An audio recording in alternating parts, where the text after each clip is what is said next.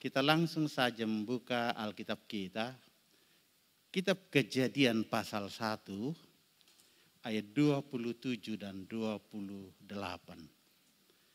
Kalau tidak keberatan saya jemput kita berdiri bersama. Kita baca bersama-sama dua ayat ini.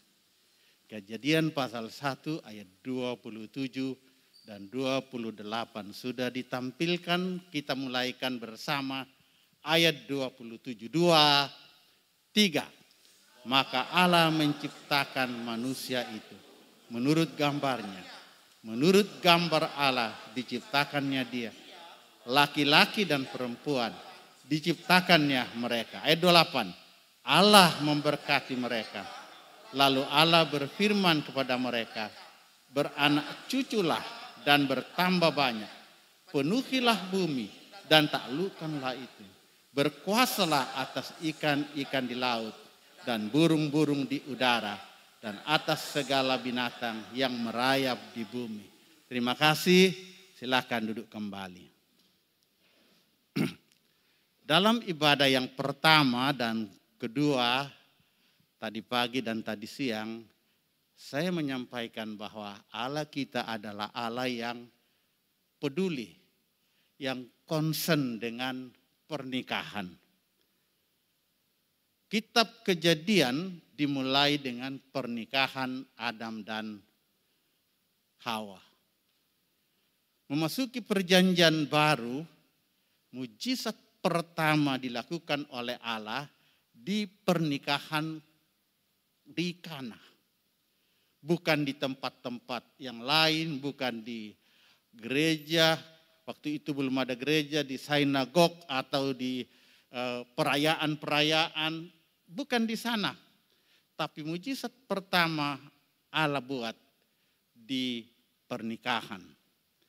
Dan kitab Wahyu diakhiri juga dengan pernikahan gereja Tuhan sebagai mempelai wanita dan Yesus Kristus sebagai mempelai pria. Jadi kita lihat betapa Allah kita Allah yang peduli dengan pernikahan. Pernikahan Bapak Ibu, pernikahan saya, pernikahan uh, saudara Jeff dan uh, saudara saudari Priska. Allah peduli.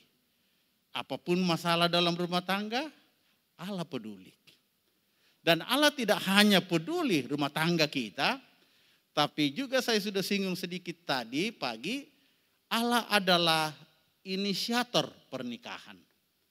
Kalau kita baca tadi ayat 27 dikatakan begini, maka Allah menciptakan manusia itu menurut gambarnya. Menurut gambar Allah diciptakannya dia laki-laki dan perempuan. Diciptakannya mereka. Allah inisiator pernikahan bukan gereja, bukan pendeta, bukan organisasi, bukan adat, bukan pemerintah, apalagi bukan setan. Tapi Allah adalah inisiator dari pernikahan. Makanya pada mulanya Allah menciptakan laki-laki dan perempuan. Bukan laki-laki dan laki-laki. Tapi laki-laki dan perempuan diciptakan oleh Allah. Tidak hanya diciptakan laki-laki dan perempuan, tapi juga ketertarikan laki-laki kepada perempuan dan ketertarikan perempuan kepada laki-laki. Tuhan taruh itu ketertarikan.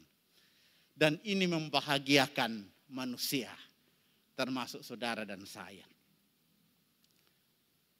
dunia ini kira-kira seperti apa kalau semuanya laki-laki. Tidak akan ada drama cinta. Tidak akan ada lagu-lagu cinta. Tapi karena Tuhan ciptakan laki-laki dan perempuan. Saya katakan tadi menjadi sukacita bagi kita. Dan saudara lihat sekarang ini di media sosial di mana-mana itu ada lagu-lagu cinta, film cinta, dan lain-lain. Drama-drama percintaan luar biasa. Ada hari-hari ini. Karena Allah menciptakan laki-laki dan perempuan. Di dalam kejadian pasal 2 ayat 24. Dia katakan begini. Sebab itu seorang laki-laki akan meninggalkan ayahnya dan ibunya dan bersatu dengan istrinya sehingga keduanya menjadi satu daging. Rupanya pindah otoritas. Laki-laki dan akan meninggalkan ayah dan ibunya dan bersatu dengan istrinya. Tadi dalam ibadah-ibadah tadi eh, Bapak Rumukai dia katakan aduh anak kami satu-satunya putri dan rasanya berat ditinggal. Bukan Jeff yang ke sana tapi apa Priska yang ke sini lalu rasa rasa kehilangan ya Pak oleh jarak yang begitu jauh. Tapi itu Alkitab sudah katakan seorang laki-laki akan meninggalkan ayah dan ibunya dan bersatu dengan istrinya. Ditinggalkan. Pernikahan itu sudah direncanakan oleh Allah. Allah yang memberitahukan itu. Dan tentu dalam pernikahan ini ada rencana Allah yang begitu indah. Kalau kita baca dalam kejadian 2 ayat 18, dia berkata begini. Tuhan Allah berfirman, tidak baik kalau manusia itu seorang diri saja.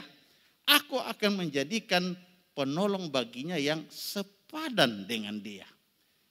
Tidak baik kata firman Tuhan. Kalau manusia itu seorang diri saja, aku akan menjadikan penolong baginya yang sepadan dengan dia. Tentu memang ada orang-orang khusus yang tidak menikah. Panggilan khusus ya. Saya tidak ada waktu untuk jelaskan itu. Tapi ada orang-orang khusus memang yang tidak menikah. Tapi firman Allah di sini dia katakan tidak baik kalau manusia seorang diri saja. Artinya apa? Berdua harus lebih baik. Amin. Berdua harus lebih baik. Sebelum menikah sendiri. Setelah menikah berdua harus lebih baik. Benar yang sudah menikah? Saya ingin tanya. Yang sudah menikah benar enggak? Lebih baik berdua atau waktu sendiri? Haleluya. Berdua. Tapi ada juga yang katakan waktu saya masih sendiri, saya masih bebas apa semua, kayaknya lebih senang saya sendiri. Tapi firman Allah berkata lebih baik berdua daripada sendiri. Saya pernah melihat dan dalam ibadah tadi pagi saya sudah katakan, saya pernah melihat ada seorang sebelum menikah ramah, senyum, bercahaya, bersinar. Aduh, enak sekali bergaul dengan dia. Setelah menikah, saya ketemu lagi. Nih, baru beberapa tahun menikah, saya ketemu udah kelihatan tua. Cepat sekali tua dan sulit tertawa. Dan kadang-kala juga tertawa sendiri. Sampai saya cari tahu kenapa. Kok seperti ini? Dulu bercahaya, sekarang sudah sudah layu. Rupanya waktu dia menikah, dia mengalami kekerasan dalam rumah tangga. Suami suka memukul dia. Sehingga dia berkata, rumah tanggaku seperti neraka kejahatan suamiku. Dia mengalami lebih baik waktu sendiri daripada sekarang ini. Itu yang terjadi. Saya tidak tahu barangkali juga ada rumah tangga kita yang seperti itu. Yang hadir dan mendengarkan firman Allah ini. Mungkin ada yang berkata, benar Bapak Pendeta.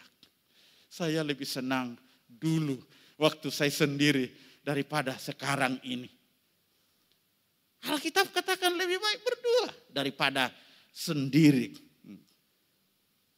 Berdua itu lebih baik. seperti rel kereta api.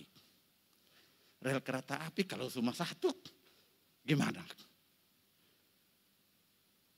Berdua lebih baik daripada sendiri. Seperti apa? Rel kereta api. Seperti sumpit. Saya pakai sumpit dua aja, sulit. Apalagi satu. Dua lebih baik dari satu. Seperti sepatu. Ha. Sepatu ini, saudara lihat, sepatu ini ada kiri dan ada kanan. Sepertinya sama, bentuknya berbeda, tapi serasi. Tidak bisa ganti tempat. Yang kiri nggak bisa bilang aku mau di kanan. Yang kanan nggak bisa bilang, bilang aku mau di kiri. Rumah tangga juga begitu. Posisi suami tidak boleh ganti istri. Posisi istri nggak boleh. Amin. Tidak bisa diganti, tidak bisa ditukar. Tapi saling melengkapi. Kalau jalan nggak bisa diganti, tapi saling melengkapi. Itulah rumah tangga. Suami melengkapi istri, istri melengkapi suami. Seperti sepatu. Katanya sepatu itu sepakat sampai tua. Saya katakan nggak sampai tua. Sepakat sampai mati. Haleluya, sesama. Ya. Bukan sepatu, sesama. Sepakat sampai mati yang menceraikan kita. Jadi saudara lihat, itulah pasangan suami istri. Pernikahan itu dirancang oleh Allah untuk membawa kebahagiaan dalam rumah tangga kita, bukan kesengsaraan. Nah, saudara-saudara sekalian, saya ingin sekarang uh, kita melihat tentang tujuan pernikahan. Karena pernikahan itu tidak gampang. Membangun tangga rumah itu lebih mudah daripada membangun rumah tangga. Membangun rumah tangga lebih sukar daripada membangun tangga rumah. Membangun tangga rumah ya paling juga berapa bulan tangga itu selesai. Tapi membangun rumah tangga, satu anak pernah bertanya sama papanya, Papa, berapa ongkos pernikahan? Papanya berkata begini, nak, ongkos pernikahan itu mahal. Sampai sekarang nak, papa ini masih bayar ongkos pernikahan. Oh, maksud papa, kan papa sudah menikah. Iyalah nak, tapi pernikahan itu tidak murah. Sampai sekarang papa masih bayar pernikahan. Maksud papa, saya bayar dengan korban perasaan. Dalam pernikahan ini banyak pengorbanan-pengorbanan yang saya bayar. Oh begitu Pak. Pernikahan itu tidak murah. Saya katakan tadi, lebih gampang membangun tangga rumah daripada membangun rumah tangga. Haleluya. Nah saya ingin kita masuk lebih jauh. Bahwa pernikahan itu memang tidak mudah. Apalagi kita tinggal bersama. Bukan setahun dua tahun. Bertahun-tahun tinggal bersama. Kalau kita nggak mengerti tujuan pernikahan, maka pernikahan itu akan saling menyakiti. Pernikahan itu akan saling melukai. Pernikahan itu akan saling melelahkan. Dan kadang-kala ujung-ujungnya perceraian. Kalau kita sembarang menikah dan kita tidak mengerti tujuan pernikahan apa. Kalau kita nggak mengerti tujuan pernikahan, Anda harus tahu tujuan pernikahan. Yang belum menikah Anda harus tahu tujuan pernikahan. Yang sudah terlanjur menikah dan tidak tahu tujuan pernikahan, dengarkan baik-baik. Tujuan pernikahan bukan harta kekayaan dunia. Tujuan pernikahan bukan popularitas terkenal. Tujuan pernikahan bukan kesenangan dunia, kesenangan daging. Tidak salah kita kaya, punya segala-galanya. Tidak salah, tidak dosa.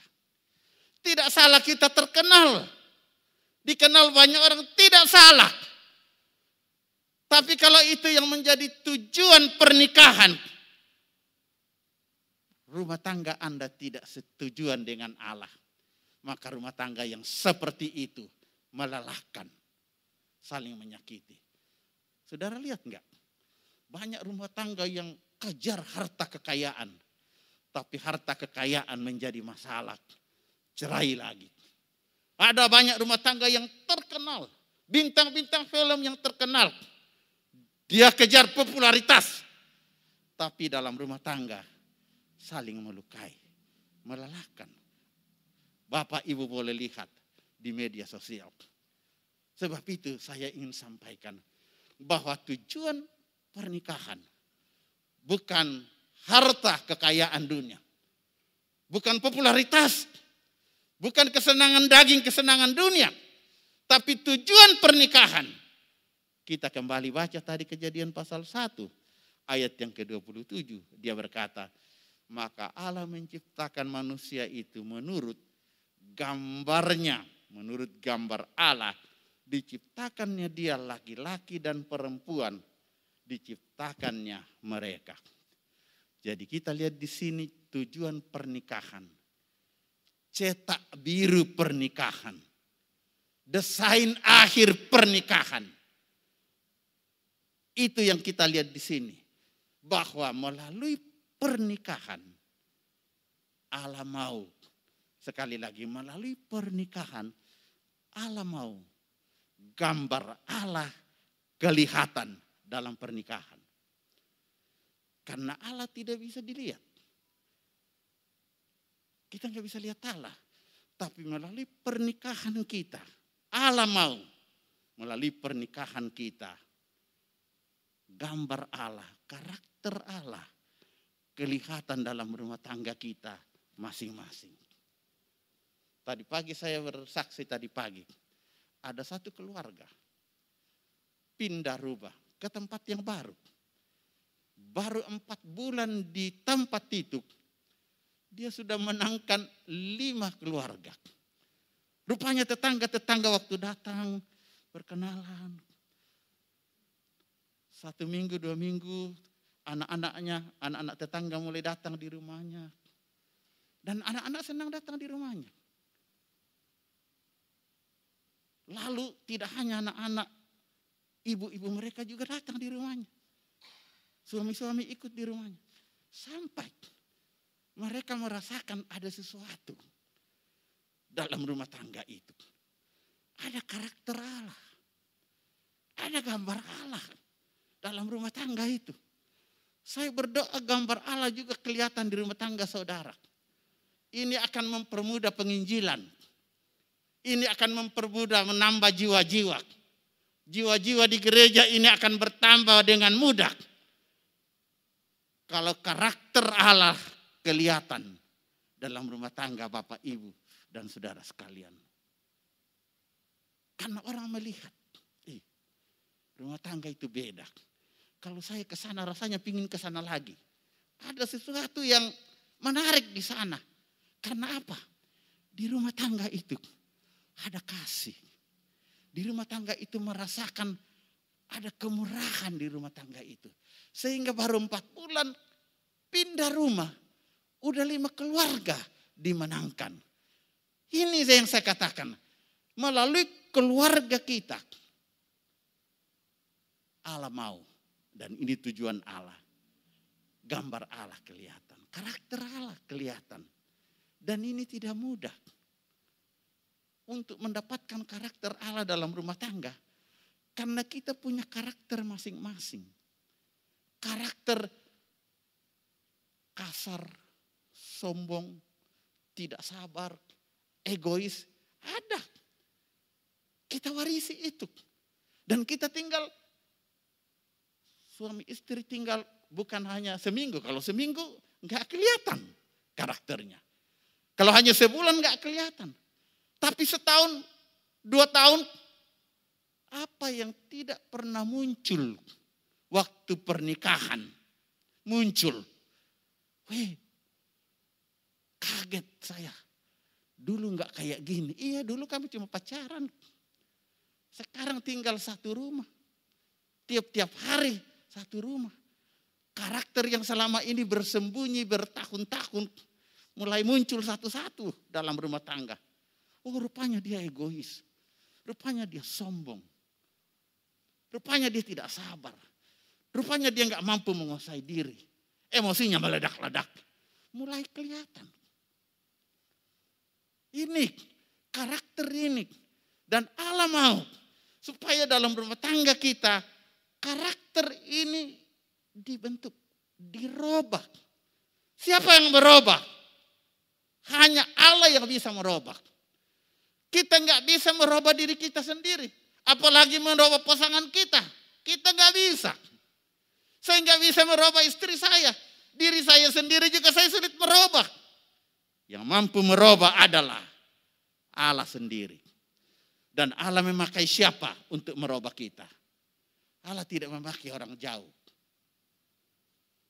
Allah memakai orang yang paling dekat dengan kita. Siapa itu? Pasangan kita. Istri kita, suami kita. Dialah orangnya Tuhan. Yang dipakai Tuhan. Supaya membentuk karakter dalam diri kita. Karakter yang Tuhan inginkan. Karakter apakah itu? Murah hati. Sabar. Rendah hati.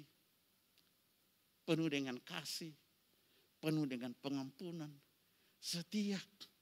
Karakter ini yang Allah mau munculkan dalam rumah tangga kita. Tapi kadangkala karena dalam rumah tangga kita kita berbeda karakter, kita berbeda latar belakang. Kadangkala ada yang berbeda berbeda status sosial, berbeda pendidikan dan macam-macam yang berbeda. Sehingga kita masuk rumah tangga membawa perbedaan-perbedaan latar belakang yang berbeda berbenturan di sana. Terjadi sakit hati. Terjadi luka-luka di rumah tangga. Ini yang kadang-kala terjadi. Sehingga banyak rumah tangga yang hancur. Ujung-ujungnya perceraian. Kenapa? Dia tidak mengerti tujuan pernikahan. Tujuan pernikahan adalah Allah mau gambar Allah muncul melalui rumah tangga kita. Dan Allah kirim suami kita, istri kita, membentuk karakter kita. Nah di sini penting sekali di sini. Saya sering kali membimbing, bukan baru 10-20 rumah tangga yang saya bimbing. Udah ratusan rumah tangga saya bimbing pernikahan. Dan pernah saya membimbing sepasang yang mau menikah. Dua-duanya tentara dari Magelang di sini, Jawa Tengah saya bimbing pernikahan. Dan sudah banyak yang saya bimbing, saya teliti mengenai uh, latar belakangnya, pendidikannya. Saya mencari titik-titik rawan dalam pernikahan mereka nanti. Saya mulai ini, saya kasih tahu ini titik-titik rawan dalam pernikahan kamu ini nih. Selesaikan dulu. Lalu apa yang terjadi?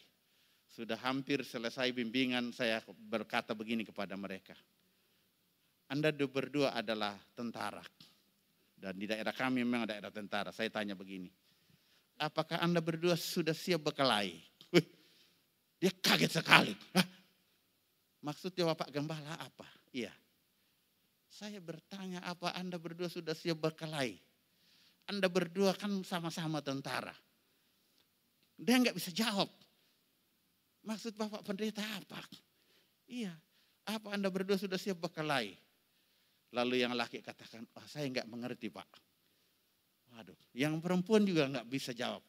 Saya bilang kalau kita mau masuk rumah tangga, kita harus harus siap berkelahi. Kita harus siap memenangkan pertandingan. Karena masuk rumah tangga itu perang. Oh, iya, kita harus siap berkelahi dengan diri kita sendiri. Dengan ego kita. Dengan kesombongan kita. Dengan karakter-karakter kita yang tidak baik. Karena dosa, karena setan mempengaruhi kita. Karakter kita dirusak. Tadinya Allah menciptakan manusia menurut gambar Allah diciptakannya dia.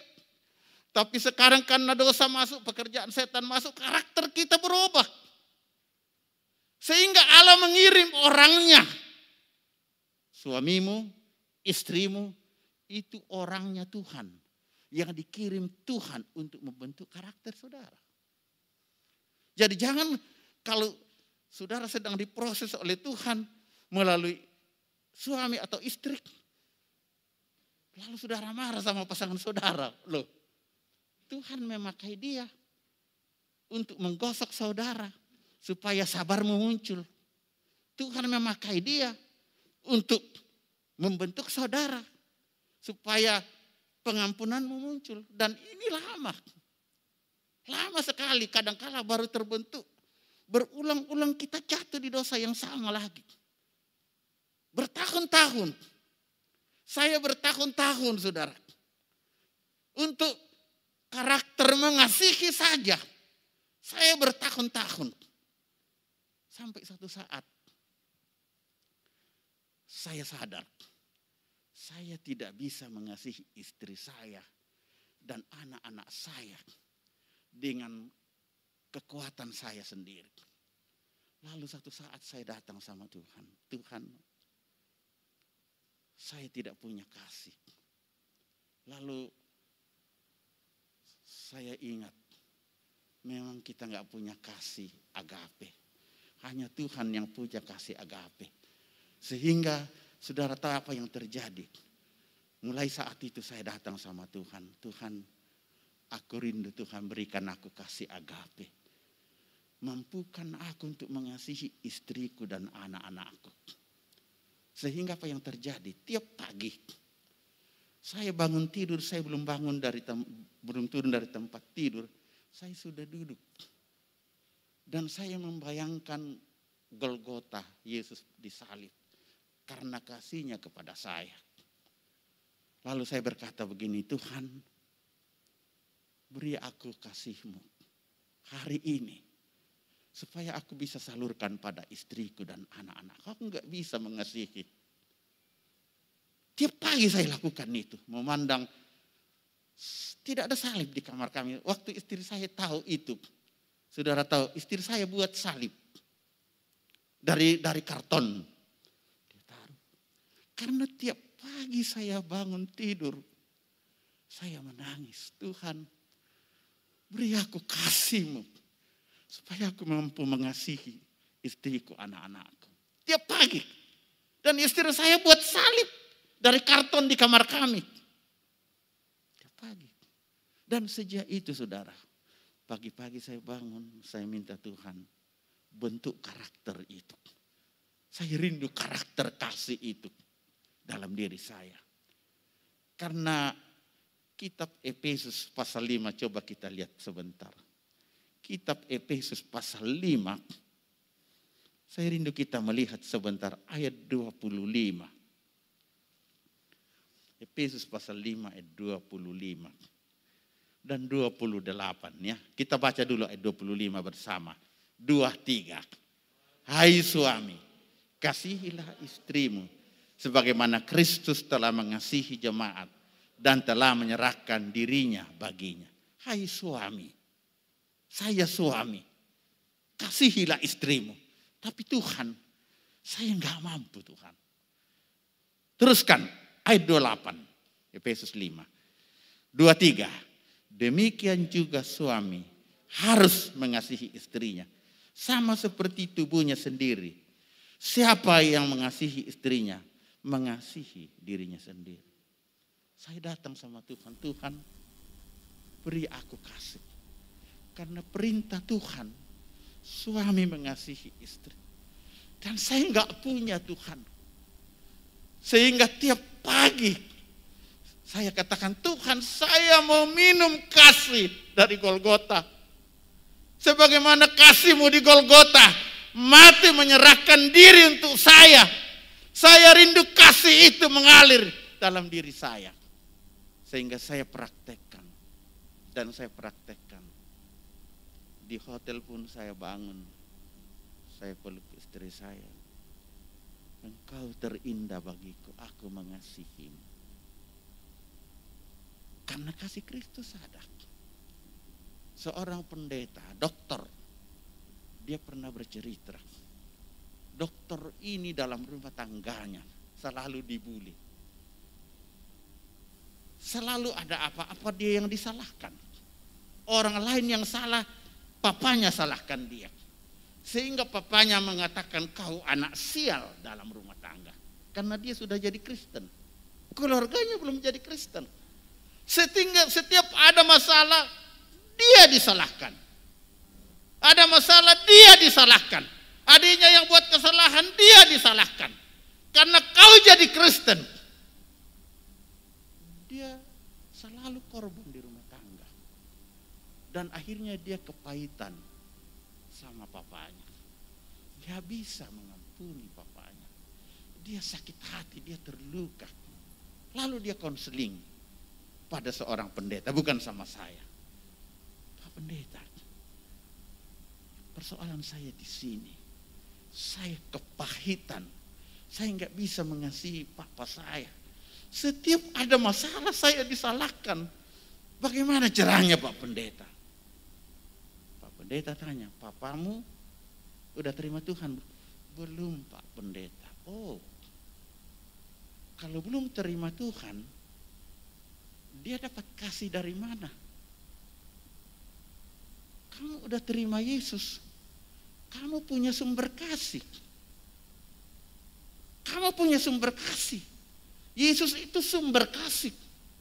Pandang ke Golgota. Dia mengasihi engkau. Minum kasih itu. Kalau dia nggak mengasihi, dia membenci engkau. Dia tidak ada sumber kasihnya. Engkau sudah punya Yesus, sumber kasih. Kau yang harus mengasihi dia. Saudara tahu yang dia buat. Datangi papanya berulang-ulang. Berulang-ulang dia berusaha. Karena papanya nggak punya sumber kasih. Pantas kalau dia benci. Pantas kalau dia menuduh. Saya sudah punya kasih. Sumber kasih. Saya harus mengasihi karena saya punya sumbernya. Saya harus mengampuni. Dan apa yang dia lakukan saudara? bertahun-tahun sampai papanya terima Yesus melalui penyakit dia terima Yesus terjadi pemulihan hamba Tuhan ini dia, dia berkata luar biasa saya diproses Tuhan dalam rumah tangga dalam keluarga kamu untung saya konseling sama hamba Tuhan itu kita ini sudah punya kasih Kristus Makanya saya tiap pagi minum kasih Kristus. Kadangkala juga kita sulit mengampuni. Sulit mengampuni. Saudara tahu siapa yang paling sulit diampuni? Siapa yang paling sulit diampuni? Orang yang paling sulit diampuni adalah orang yang kita paling sayang. Orang yang dekat dengan kita. Kalau Jeff pergi ke mall, Lalu orang maki-maki Jeff di sana. Mungkin sakit hati. Pulang di rumah dia sudah lupa. Tapi kalau Jeff pulang di rumah, dimaki-maki sama istri, gampang dilupakan enggak? Gampang dilupakan. Sulit. Sulit diampuni. Makanya saya katakan Orang yang paling sulit diampuni siapa? Orang yang paling disayang. Kalau dia buat kesalahan. Tapi bukan berarti mustahil untuk diampuni. Bisa diampuni. Kalau kita punya kasih dari Tuhan. Dan Yesus pernah mengalami itu. Dia kasih contoh kepada kita. Karakter ini harus ada. Yesus, saudara tahu. Disakiti luar biasa oleh Petrus. Petrus melukai dia. Sungguh mati aku tidak kenal orang itu. Tapi Yesus bisa ampuni. Dan dia tanya, Simon Petrus akan kau mengasihi aku? Kau tidak bisa. Kita punya sumber kasih, yaitu Tuhan. Oh, waktu saya sudah liwat ya. Saya kadang-kala kalau udah bicara udah saling keliwat. Jadi ini, karakter ini yang Allah mau bentuk melalui rumah tangga saudara melalui rumah tangga saya karakter mengampuni, karakter mengasihi, karakter setia, karakter sabar. Tuhan bentuk melalui siapa? Tuhan pakai pasangan kita, membentuk kita. Apa kita siap? Jeff rela siap dibentuk Tuhan melalui istri? Siap? Priska siap rela dibentuk Tuhan melalui suami? Siap. Wah, kalau siap, karakter Kristus akan nampak dalam rumah tangga. Tidak ada waktu untuk saya lanjutkan ayat 28. Maka Allah memberkati. Kejadian satu adalah maka Allah memberkati. Jangan berkat yang jadi tujuan, karakter yang menjadi tujuan. Karena bagi Allah membentukkan karakter lebih penting dari kesenangan hidup.